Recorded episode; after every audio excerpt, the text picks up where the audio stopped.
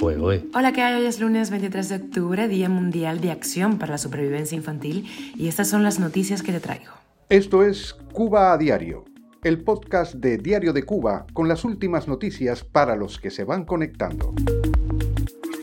En medio de quejas del régimen por la falta de divisas, las exportaciones claves se evaporan en la isla. Cerca de 15.000 cubanos han recibido la nacionalidad española con la Ley de Nietos. Trabajadores de la salud mexicanos han denunciado la aplicación de vacunas cubanas anti-COVID vencidas. Y viajemos a Venezuela porque María Corina, te contaré quién es, ha arrasado en las primarias opositoras en ese país. Te traigo las últimas noticias en el conflicto entre Hamas y el gobierno de Israel en Gaza. Esto es Cuba a Diario, el podcast noticioso de Diario de Cuba. El gobierno cubano se queja por la falta de divisas, pero se da el lujo de perder ingresos por exportaciones clave que hoy tienen precio de oro en el mercado mundial. Así lo demuestran datos oficiales analizados por el economista Pedro Monreal.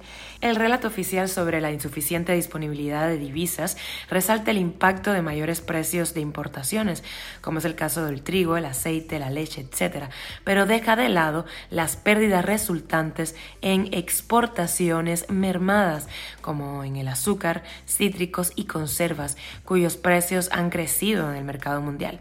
Apuntó así el economista en un hilo en antiguo Twitter X. El caso del azúcar es bien conocido. El hundimiento de las exportaciones azucareras ha impedido aprovechar el notable crecimiento de los precios de ese producto en el mercado mundial desde el año 2019. El hecho de que hoy tenga que importarse azúcar agrava la crisis alimentaria en el país. Cuba a Diario. Cerca de 15.000 cubanos han recibido la nacionalidad española con la Ley de Nietos. El Consulado de España en La Habana es el que más solicitudes ha aprobado conforme a lo dispuesto por la Ley de Memoria Democrática en 10 meses que ha estado en vigor. El plazo para poder beneficiarse de esta Ley de Memoria Democrática, que entró en vigor el 21 de octubre del año pasado, del año 2022, es de 2 años, si bien cabe una prórroga de 1 año más previo acuerdo en el Consejo de Ministros del Gobierno de España, y que están pendientes de qué decide el gobierno español. Abogados que hablaron con Diario de Cuba han señalado que mientras la Ley de Memoria Histórica del año 2007 solo permitía que optaran por la nacionalidad los menores de edad, ahora también pueden obtenerla los hijos o hijas de cualquier edad, no nietos, ojo, de quienes se naturalizaron españoles al amparo de la mencionada disposición y que quedaron fuera entonces por no ser menores de edad. De acuerdo con la letrada Estela Marina, los documentos básicos para el trámite son las partidas de nacimiento del interesado, de su padre o madre y de su abuelo o abuela, el certificado de matrimonio de la abuela o del abuelo, depende del caso, así como el de defunción, el caso de fallecimiento. Y empleados del Instituto Mexicano de Seguridad Social del estado de Morelos, en México, denunciaron que las autoridades los obligan a aplicar dosis caducadas de la vacuna cubana Abdala. Los trabajadores, que pidieron no revelar sus nombres, dijeron al diario mexicano El Universal que la orientación es aplicar de manera discreta esta vacuna. El medio mexicano señaló que la denuncia llegó acompañada con fotos de los bulbos cuyas dosis corresponden al lote A18-2029 con fecha de caducidad agosto de 2023. Cuba a Diario. Y viajamos a Venezuela porque la líder política María Corina Machado se declaró ganadora de las primarias de la oposición en ese país tras conocerse los primeros resultados que le daban una abundante ventaja del 93% de los votos para convertirse en la rival que va a enfrentar a Nicolás Maduro en las presidenciales de 2024.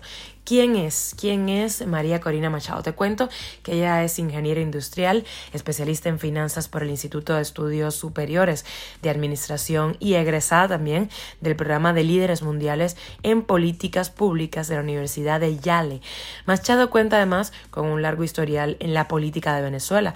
Su incursión en la materia se dio hace 23 años, aunque tardó 2 años en darse a conocer de manera masiva. Sus primeros pasos fueron en 2002, cuando cofundó la organización no gubernamental Súmate, que velaba por la transparencia electoral y también la participación ciudadana.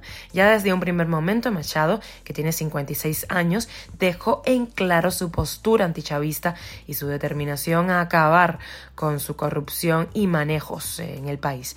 Así, en 2004, desde Súmate impulsó la recolección de unas 4 millones de firmas para el referéndum revocatorio contra el entonces presidente Hugo Chávez. Estaremos muy pendientes del recorrido de Machado. Y me voy con resumen de la BBC de Londres y otros diarios internacionales para hablar del conflicto entre Hamas y el gobierno de Israel que se desarrolla sobre todo en Gaza, en la Franja de Gaza. Israel dice que alcanzó 320 objetivos más en la Franja de Gaza, mientras que las autoridades palestinas dicen que las casas fueron atacadas sin previo aviso. El ministro de Defensa de Israel dice que la campaña podría durar un mes, 2 meses, 3 meses. Al final no habrá más Hamas. Pero también se les olvidó decir que tampoco habrá población palestina en Gaza. Según El País, el diario español El País, 1 de cada 3 personas que mueren en Gaza son niños. Las imágenes son horribles. Parece que lo de los bombardeos es para largo, porque el gobierno de Israel también insinúa un ataque terrestre, pero dice que antes Hamas va a conocer la fuerza de los proyectiles, antes de conocer la fuerza de sus tanques e infantería. El domingo llegaron otros 14 camiones de ayuda humanitaria a Gaza, pero la ONU advierte que se necesitan más, muchísimos más, que pues este territorio está completamente colapsado, pues los hospitales ya no caben personas, que también son utilizados para refugios porque están siendo atacados indiscriminadamente lugares en donde viven los ciudadanos en el país.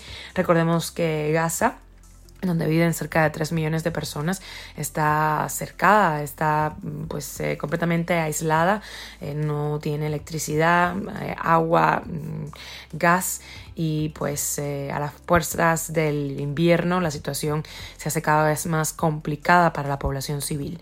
Los líderes occidentales han reiterado su apoyo al gobierno de Israel, al tiempo que han hecho un renovado llamamiento para que se protejan las vidas de los civiles, pero no se está logrando. En ciudades de todo el mundo, las manifestaciones por un cese al fuego para proteger a la población civil en Palestina son multitudinarias.